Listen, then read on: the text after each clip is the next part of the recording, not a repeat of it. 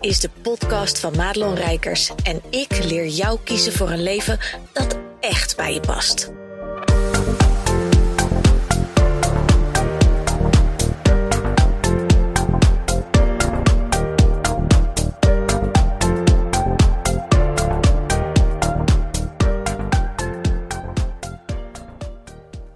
Wat goed dat je luistert naar deze podcast. En deze podcast is een beetje het vervolg, althans vervolg is misschien een groot woord, maar een reflectie op iets wat er vorig jaar gebeurde.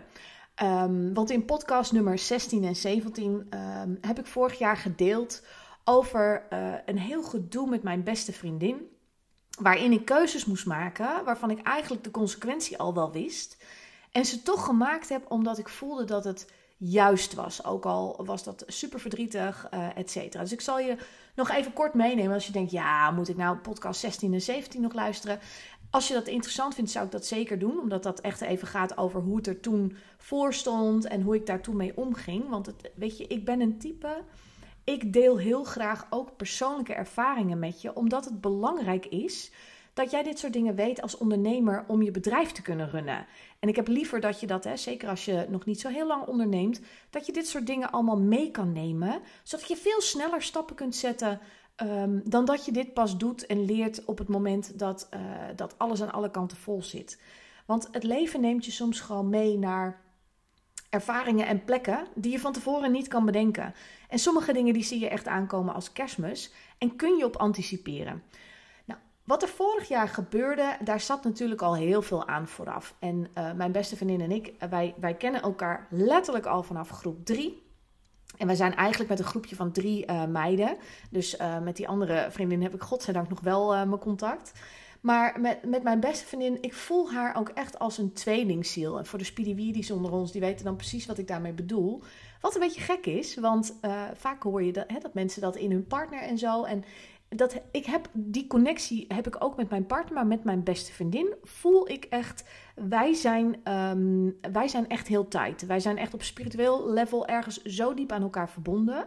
Alleen in het leven um, hebben we een totaal andere ervaring gekozen. En zijn we dus ook een enorme andere kant uiteindelijk opgegaan. En ik ben natuurlijk de laatste jaren, uh, ik ben even kijken hoor, 2016 begonnen met ondernemen. En uh, wij zijn er altijd voor elkaar geweest door, door dik en dun. Door, door de grootste drama's in ons leven versus de grootste uh, vreugdes uh, en alles wat ertussen zit. En um, haar leven was op dat moment al een aantal jaren. Even kijken, toen ik begon met ondernemen, toen ging het eigenlijk nog wel prima. Een aantal jaar daarna maakte ze gewoon een aantal heftige dingen mee. En um, ja, weet je, als goede vriendin ben je daar gewoon. En tegelijkertijd heb ik natuurlijk een, een bedrijf, heb ik een gezin. Uh, wordt er ook nog andere dingen van mij gevraagd? Ik ben ook nog iemands dochter, weet je wel. Ik ben ook nog iemand anders een vriendin. Dus um, nou ja, je weet zelf al hoe dat voelt uh, om, om iedereen in je leven de tijd en aandacht te geven die je wil geven. Maar toen ik nog niet zo heel veel klanten had, uh, want zeker de eerste twee jaar van mijn onderneming, ja, ik had eigenlijk een beetje de ballenverstand van het hele ondernemen. Dus ik was wel heel druk, maar vooral met dingen maken en schrijven en bedenken. Um, maar dat, hoe ik nou echt een betalende klant daarvan ging maken, ja, dat was nog niet helemaal de kennis die ik had. Dus dat kwam daarna. Dus dat was eigenlijk pas vanaf mijn derde jaar dat het uh, echt aantrok. Um, dus in de jaren daarvoor was ik, was ik er eigenlijk gewoon, weet je wel. En deed ik ook, uh, als, als er dan uh, de telefoon ging, dan nam ik hem op. Uh, dan was ik een uur aan het kletsen, want ik kon met haar echt uren aan de telefoon hangen. Want ja, hoe lekker is het als je een tweelingziel vriendin hebt met wie je voelt dat je op alle levels, weet je, we konden slap ouwe hoeren. We hadden dezelfde humor. Ze heeft een ongelooflijk briljant brein. Dus een hele slimme vrouw ook nog. Nou, ik vind mezelf ook niet heel achterlijk. Hoewel, als ik een IQ-test doe, dat is even een side note, dan heb ik echt het IQ van een zwak begaafde. Ik zweer het je. Maar dat komt, ik heb die inzichten niet. Weet je, als ik een blokje in een of ander vormpje moet rammen, ik ben volgens mij die kleuter die met zo'n, weet je, met, met, met zo'n dakjes met allemaal van die vormpjes uh, boerderij, die gewoon een vierkant door een, door een driehoek probeert te rossen. Dat, dat is een beetje Madelon. Dus een gewone IQ-test scoor ik niet hoog, maar ik vind mezelf fairly smart. Dus ik kon met haar enorme de diepte in uh, gesprekken voeren. En uh, ook heerlijk uh, over relaties, weet je, alles uitkristalliseren, maar overanalyseren. Elke nieuwe date die zij dan had. Gingen we helemaal uitspitten. Ja, het was fantastisch. Maar ik had er allemaal lekker tijd voor ook. Althans, eigenlijk had ik het niet, maar ik maakte het gewoon omdat ik op dat moment nog niet de onderneming runde die ik op dit moment runde. Nou, en dat kabbelde wat zo voort. Zo, dat klonk heel uh, noordelijk. Uh, kabbelde wat zo voort, ja. Uh, maar dat kabbelde dus wat voort. En op een gegeven moment, um, ja, haar situatie, zij maakte gewoon vervelende dingen mee. Dus dat waren zware jaren. En ik was daar. En op een gegeven moment was ja, zij, zij wilde allerlei dingen van mij die ik niet kon bieden. Uh, en dan moet je denken aan dingen zoals hè, dat we elkaar vaker live zagen. Nou ja, het was inmiddels ook corona, dus dat, dat ging ook al ingewikkeld. Um, en, en we woonden ook nog eens een eentje bij, bij elkaar vandaan. Weet je, het is minstens een uur rijden met de auto. Dus op een gegeven moment ging, de, ging daar een beetje de schoen wringen. En, en er waren vast ook wel andere uh, factoren die daar meespeelden. Maar er was een moment en uh, toen werden er echt verwachtingen en eisen gesteld. En toen heb ik ook echt gezegd: nee, dit, dit gaat niet. En op dat moment was ook mijn, mijn manswerk allemaal heel onzeker. En die uiteindelijk ook zijn baan kwijtraakte uh, een paar maanden later. En um, ik voelde die bui al hangen. Dus ik wist ook al: I need to step up my fucking game. Want als hij straks zijn baan verliest, dan um, mag ik nog een tandje eh, bijzetten omdat mijn omzet gewoon omhoog moet. En ik draaide al wel lekker, weet je wel. Maar we hebben gewoon best wel heel veel kosten. En hij heeft een hele goede baan. Dus dan ga je ook een beetje naar leven. Dus het mocht allemaal nog wat meer. Want als je onderneemt, dan is je omzet nog niet je salaris. En mocht je nu denken, oh ja, dan uh, heb ik nieuws voor je. Want als jij dus een, zeg maar 1000 euro omzet, dan uh, ben je minstens de helft daaraan al kwijt aan de belasting, et cetera.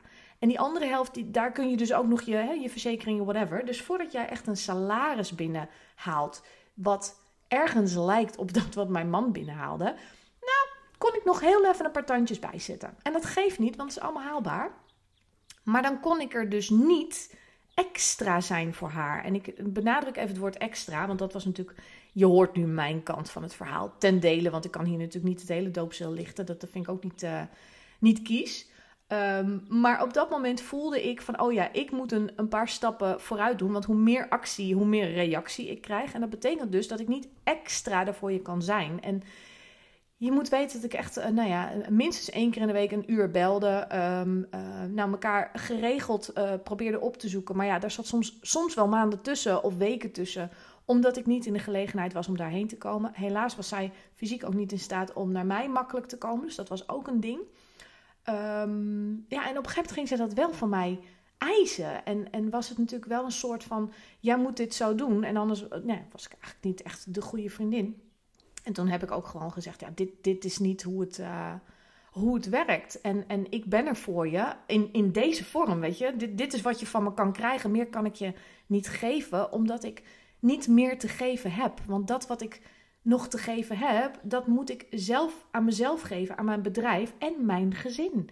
Want ik heb een gezin uh, met twee jongens en een man. En uh, die willen ook iets van mij. Dus, nou ja, goed, weet je, je, je kent dat wel dat je in een situatie belandt en dat je echt denkt: wacht, wat gebeurt hier nou? Want ik, ik was me op dat moment nog niet bewust van het feit dat ik blijkbaar niet aan de verwachting voldeed die zij had. Wat heel verdrietig is, want op dat moment had zij het al heel zwaar. En het laatste wat ik wilde, was dat ik ook nog bijgedragen heb aan het nog zwaarder laten voelen van haar situatie. Maar tegelijkertijd voelde ik aan alles dat ik een grens moest stellen. En dat ik dus letterlijk ook moest zeggen: luister, dit is wat ik je kan geven. En als je dat niet voldoende vindt, ja, dan heb je gewoon pech. En dat zei ik niet in die woorden, dat zei ik allemaal wat netter. Maar het werd een, een heel vervelend gesprek. Um, en uiteindelijk heb ik daar, eh, maar goed, dat hoor, dat hoor je in die podcast 16 en 17. Uiteindelijk heb ik daar uh, dat gesprek ook beëindigd met dat ik gewoon te emotioneel was om verder te praten. En dat ik erop ging hangen en dat ik een week later even terug zou bellen. Of in ieder geval later. Dat heb ik een week later gedaan. En toen heb ik nog een keer geprobeerd ook mijn punt te maken. Um, om te zeggen van ja, maar dit is nog steeds hoe ik erin zit. Weet je, ik ben niet in die week van gedachten veranderd. Want ik kan niet meer geven dan dit. En, en ergens weet ik ook niet helemaal wat ze nou van mij verwachten. Of ze nou. Uh, want ik heb ergens in het gesprek nog gezegd van... Goh, hè, we kunnen ook één keer in de maand afspreken... en dan kom ik bij je eten. Maar dat was ook niet genoeg. Toen dacht ik, ja, weet je... Ik heb dat in normale omstandigheden al niet. Hè. Ik kan mensen echt maanden niet zien. En dan vind ik het heel leuk om je weer te zien. En dan is alles oké. Ik, ik hang daar nooit dingen aan. Dus ik weet ook niet in welke frequentie zij iets van mij verwachten. Maar ik dacht, nou, met alles wat ik in de week al bel en app. En, en dan moet ik ook nog, weet je, dan ben ik een halve werkweek ben ik bezig om, om jouw uh, leven uh, op te houden. Ja, het ging gewoon niet gebeuren. Nou, je kunt je voorstellen dat dat natuurlijk een, uh, een no-go was aan de andere kant. En op die manier zijn we elkaar dus, ja, dat werd zo'n gesprek wat eindigt met dat ik zei, mijn deur staat altijd voor je open. Want ik had zoiets van, ja, ik ga niet weg. Weet je, dit is, dit is wat je van me krijgt. En als je dat niet genoeg vindt en jij wil iets anders, ehm, ja, dan houdt dat op. Ehm, maar ja, zij heeft dus echt gekozen om dus het contact te verbreken. En uh, op dat moment natuurlijk is het verdrietig. En, en ik kan je met alle eerlijkheid zeggen dat ik, dat ik er nog steeds doodziek van ben. Dat ik het nog steeds verschrikkelijk vind. En dat ik zeker ook de laatste tijd, omdat het, daarom neem ik deze podcast ook nu op. Uh, het is een, een jaar geleden dat dit plaatsvond. En in dat jaar is er gewoon helemaal geen contact ook geweest, whatsoever. En ik voel gewoon aan alles af en toe. Dan komt ze in mijn dromen, popt ze op. En dan droom ik dat het weer goed komt. Weet je, dus in mijn onderbewuste ben ik er heel erg mee bezig. En ook met de vraag van, goh, hoe zou het met er zijn? En dan zou je misschien denken, ja, maar Rijkers, dan kan je er toch gewoon bellen en zeggen, zullen we gewoon... Ja, dat eh, heb ik zelf ook al bedacht. Maar dat gaat bij deze vrouw niet zo werken op dit moment. Dus dat, dat is iets wat ik gewoon heel graag Ehm, open wil laten en, en van alles probeert te manifesteren dat het weer goed komt. Maar ik kan niet deze stap zetten, omdat ik dan eigenlijk ga toegeven aan iets. Uh, want ik ken haar echt, weet je, daarom zeg ik tweelingziel. Ik ken haar natuurlijk mijn hele leven al en ik weet precies hoe ze in elkaar steekt. Dus als ik, als ik deze stap ga zetten, hoe liefdevol mijn intentie ook is, maak ik denk ik op dit moment meer kapot dan dat ik ga helen. En mijn doel zou zeker zijn om deze relatie weer te helen en gewoon vanaf een nieuw startpunt samen door te gaan met wederzijds respect voor de verwachtingen en de behoeften vooral. Ehm, maar goed, dat is op dit moment gewoon niet aan de orde. En ik heb zeker die vorig jaar die podcast ook echt opgenomen met het doel van: kijk, dit is wat er kan gebeuren en dit is de keuzes die jij mag maken als mens, als vriendin, als ondernemer om uh, voor jezelf te gaan staan en ook heel duidelijk het verschil te voelen tussen iets wat juist voelt, maar niet goed. En misschien heb je me dat wel eens vaker horen zeggen. Iets kan enorm juist voelen, een soort innerlijk weten van ja, het moet zo en niet anders. En ik heb dat maar weinig keren echt zo sterk gevoeld hoor. Want ik heb dat met nou ja, hele opzoeken van mijn biologische vader, heb ik dat ook heel sterk gevoeld. Van ja, ik weet dat dit moet. Ik voel het vanuit elke vezel in mijn lijf. Maar ik weet dat dit een enorme shitstorm gaat opleveren. Dus, en dit was eigenlijk zo'nzelfde ding. Dat ik heel duidelijk voelde: hier mag ik deze stap innemen. Maar ergens wist ik ook wel dat het iets uh, kapot zou maken of kunnen maken. En hoezeer ik ook hoopte op een goede afloop, vooralsnog, een jaar later, is er nog steeds geen goede afloop. En het is wat dat betreft nog steeds oké, omdat het juist voelt. En tegelijkertijd ben ik er nog steeds na een jaar doodziek van. En dat is natuurlijk een beetje een gekke, paradoxachtige manier van ehm, hiermee omgaan. En ik ben ook heel benieuwd uh, als je dit zo hoort, uh, hoe, jij dit zou vinden. Uh, en dat is moeilijk, hè, want je weet natuurlijk niet alle ins en outs en zo. Maar je hebt vast wel je eigen situatie waarin je denkt: oh ja, ja, daar moest ik me steeds maar aanpassen aan iemand anders. En ik wilde het niet meer, omdat ik voelde dat het niet oké was. En dat betekent dus dat het iets van je mag vragen om dat te doen. En dat je dus met de gevolgen moet leven. En dat is wat ik natuurlijk nu al een jaar lang doe. En zeker nu het ook echt zijn eerste jaar bereikt. Ik hoop dat het ook het laatste jaar is, zodat er ergens in dit jaar een kentering komt. Echt met heel mijn hart. Maar um, dit is het eerste jaar dat ik weer voel, weet je, het is weer die, die, die maand, het is weer dat, het komt weer naar boven borrelen. En ik moet daarmee leven elke dag. Ik moet elke dag leven. En nu is het gelukkig ietsje minder geworden hoor. Maar in het begin wilde ik haar bellen omdat ik iets had meegemaakt wat we normaal altijd deelden, weet je wel. Het is hetzelfde als dat iemand overleden is die je, dat je denkt, oh, ik kan je gewoon niet meer bellen. En het idioot is dat zij er natuurlijk gewoon nog is, ehm, maar dat ik er dus niet kan bellen om dingen te vertellen. En er is het afgelopen jaar ook weer zoveel gebeurd in mijn leven, wat allemaal met name heel veel positieve dingen, maar ook hele vervelende dingen die je dus niet kan delen met iemand met wie je dat 35 jaar lang hebt gedaan. En dat is wel, weet je, dan moet je wel 2.0 achter je besluit staan. Wil je met die consequentie uh, kunnen en durven leven? En ik kan dat met, ook met heel mijn hart, um, omdat ik weet dat het juist is. Omdat het de juiste keuze vorig jaar was om dit op deze manier aan te pakken. En als je het haar nu zou vragen, weet ik zeker dat zij aan alle kanten roept dat dat niet zo is. Maar voor mij is dat wel zo. En dat is zeker in situaties waar je met meer mensen of andere mensen te maken hebt. Je kunt het niet voor de ander bepalen. Dus je kunt alleen maar voor jezelf bepalen. Wat voelt er voor mij kloppend? En um, daarmee kan je onderscheid maken tussen je hoofd, je hart en je onderbuik. Heel vaak wordt er gezegd: volg je hart. Maar als je kijkt naar het hart, het hart wil blijdschap, het hart wil liefde. En de meest, de praktische, het meest praktische voorbeeld wat ik je kan geven is dat van relaties. Hoe vaak heb je misschien niet een partner gehad waarvan je hart echt een huppeltje maakte, maar die gewoon niet goed voor je was. Wat niet kloppend voelde. En waar je intuïtie misschien al vanaf dag één zei: Nou, ik zou nog heel even verder swipen.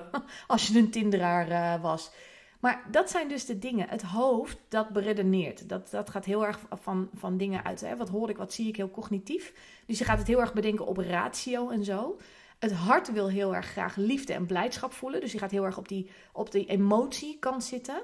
En dan heb je dus nog je onderbuik, die intuïtie. En dat is echt dat innerlijke weten. Dat is ook wat mij betreft je meest voorname guidance system. Om ehm, er, achter, dat, achter dat pad aan te gaan wat jij moet lopen. En dat vraagt dus van je dat je soms keuzes maakt die jouw hart niet leuk vindt. En ik hoop dat je hiermee begrijpt wat ik bedoel. Want voor mij is dat zo klaar als een klontje. Maar ik kan me voorstellen, hè, met mijn eenzijdige monoloog, dat je denkt: uh, ik, ben me, ik ben je even kwijt.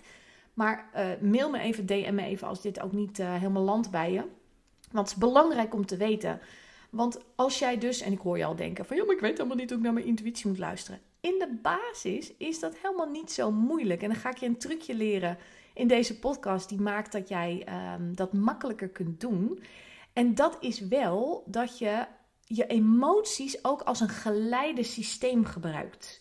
Dus daar waar de ontspanning zit en daar waar de deels ook de blijdschap, hè, die moet je natuurlijk niet verwarren met het hart, maar echt even voelen waar word ik nou gelukkig van? Word ik gelukkig van mij aanpassen aan de ander en de relatie in stand houden? Of word ik er gelukkig van om nu in ieder geval mijn grens te trekken en let's see what happens. Op het moment dat jij op die manier ehm, in je emoties gaat staan, kun je ook veel beter kijken. Zit ik in een angstemotie, dan ben ik dus blijkbaar op de verkeerde dingen aan het richten. Zit ik veel meer in de relax-modus en voel ik rust in mijn lijf. En daarvoor vraagt het van je dat je af en toe dus eens even met je aandacht naar beneden afzakt. Van hé, hey, hoe gaat het eigenlijk met mij? Want dan kan je nu vragen hoe gaat het met je? En dan kan je zeggen goed, slecht of whatever. Maar dat weet je helemaal niet zo snel. Dus ik leer mijn klanten ook het voeten voelen. En daar, daarmee laat ik ze dus echt even in het lijf zakken. Een paar ademhalingen doen, echt even heel diep. En dan helemaal met je aandacht naar je voeten. En dan eerst maar eens even je voeten op de grond voelen en dat soort dingen. En zo gaan we heel langzaam een beetje omhoog. En dan voel je dus ook in je benen. Voel ik soms, als ik moe ben of gespannen ben, voel ik een soort woem, woem, woem die ik met mijn hoofd helemaal niet waarneem. Omdat ik echt in die bubbel in de bovenkant leef. Maar als ik echt even afdaal met mijn energie en mijn aandacht, dan voel ik dat ik misschien een beetje moe ben. En dan voel ik dat het dus even tijd is voor rust. Nou ja, en op die manier kun je dus veel meer in contact zijn uh, met, met ja, wat er voor jou weggelegd is en welke kant je op moet. En vanuit deze staat van zijn kun je dus ook veel makkelijker, zeg ik met alle respect. Hè, want laten we eerlijk wezen, zo'n situatie met, zoals met mijn vriendin is alles behalve makkelijk. Maar kan ik wel iets makkelijker voelen welke uh, richting ik op mag. En daarvoor moet ik natuurlijk wel afsluiten wat voor haar juist is. Want ik ben niet verantwoordelijk voor haar juist zijn. Daar is zij zelf verantwoordelijk voor. En als zij voelt voor haarzelf dat dit voor haar juist is, ja, weet je, dan hebben we helemaal een win-win. Maar goed, dat zijn allemaal van die dingen die. Uh, want je denkt, oh, maar het gaat toch over ondernemerschap? Ja, zeker. Maar jij als mens bent de speel, de tool, de, het personeel. Jij, jij bent je bedrijf. Dus als jij dit soort situaties in je leven meemaakt. En het gaat gebeuren, hè? Geheid dat je. Ik heb nu ook weer zo'n weekend gehad dat je echt dacht plat wist. Um, maar dat je dus heel snel moet schakelen. Dan is het heel lekker dat jij als mens niet zo heel snel wiebelt. Want zeker dit soort heftige dingen met familie en vrienden, die kunnen ervoor zorgen dat jij de week erna gewoon heel wiebelig in je bedrijf staat. En daardoor misschien omzet misloopt of een kans niet ziet, omdat je zo bezig bent met, dat, met die situatie dat je je dus niet meer op je bedrijf kan richten. En ik kan je garanderen dat als je ehm, dit soort keuzes kunt maken en kunt voelen, dat je nog steeds even huilend in een hoekje mag liggen. Hè? Begrijp me niet verkeerd. Maar dat je dus ook gewoon in staat bent om je bedrijf te runnen. En ik ben elke dag sinds dat jaar nog steeds zielsdankbaar voor het feit dat ik inmiddels zo goed naar mijn intuïtie kan luisteren. Omdat het tegelijkertijd. Oh, ik kwam even wat opborrelen. omdat het tegelijkertijd heel erg gezorgd heeft voor groei. Ehm, en dat kon ik achteraf pas zien, want dat wist ik natuurlijk vorig jaar nog niet wat er allemaal aan zat te komen. Maar de hele situatie met deze vriendin bleek ook nog eens een keer een enorme handrem voor mij te zijn. En dat is niet haar schuld, dat is mijn schuld. Ik liet het een handrem zijn uh, om door te kunnen groeien. Omdat het niet leuk is als jouw beste vriendin van wie je zielsveel houdt ehm, zich heel naar voelt om dan je successen te delen. Dus ergens zat ik bijna mezelf te saboteren en te handremmen om door te groeien. Uh, omdat ik het niet zo in her face wilde duwen hoe fijn mijn leven was. En dat klinkt misschien een beetje gek zo op het einde van deze podcast. Maar dat was voor mij zo'n inzicht dat iemand van wie je heel veel houdt en met wie je graag om wil gaan, tegelijkertijd dus ook bedrijfsmatig een enorme handrem kan vormen. Die, die persoon misschien niet, hè, die heeft niet de intentie om dat voor jou te zijn. Maar daar ben jij dus in de lead verantwoordelijk om te blijven kijken waar gooi jij de handrem op je bedrijf omwille van wat andere mensen nodig hebben. En ik denk dat dat wel uh, de beste afsluiting is voor deze podcast die ik voor je heb. Dat je om je heen kijkt en, en eens even eerlijk naar jezelf ook kijkt. Wie laat ik mijn handrem zijn uh, in het doorgroeien naar het volgende level? En het volgende level kan van alles zijn. Ik heb het gehad met mijn, uh, met mijn onderneming. Dat ik een doelgroep switch en, en er kwamen ideeën en inspiratie. En dat had er niet kunnen komen als ik mijn vrije tijd of andere tijd die ik ja, nog te geven had, aan haar had gegeven. En um, dat heeft niets te maken met egoïsme, et cetera. Maar dat heeft alles te maken met dat ik heel duidelijk voel: dit is mijn, hè, zoals uh, nou ja, mijn goede vriendin Maaike altijd zegt, mijn life's purpose. En daar kan niets of niemand tussen komen. Er mogen allemaal mensen meelopen. Maar als het betekent dat ik alleen moet lopen, uh, maar dat het wel mijn zielsmissie is om dit zo te doen, dan moet het zo. En ik vertrouw er dus blind op dat het universum en alles wat daarbij komt en hoe het er ook uitziet, dat die mij op alle mogelijke manieren supporten en me geven wat ik nodig heb als ik alleen maar luister. Dus uh, ik ben heel benieuwd wat je van deze podcast vond. En um, als je daar vragen over hebt, je mag me altijd aan mijn jasje trekken, want um, ik ben er voor je, want dat is onderdeel van mijn life's purpose hey, dankjewel hè. Goed dat je luisterde naar deze podcast. Wil je meer van mij weten? Check dan snel mijn Instagram of kijk op www.maatloonrijkers.nl.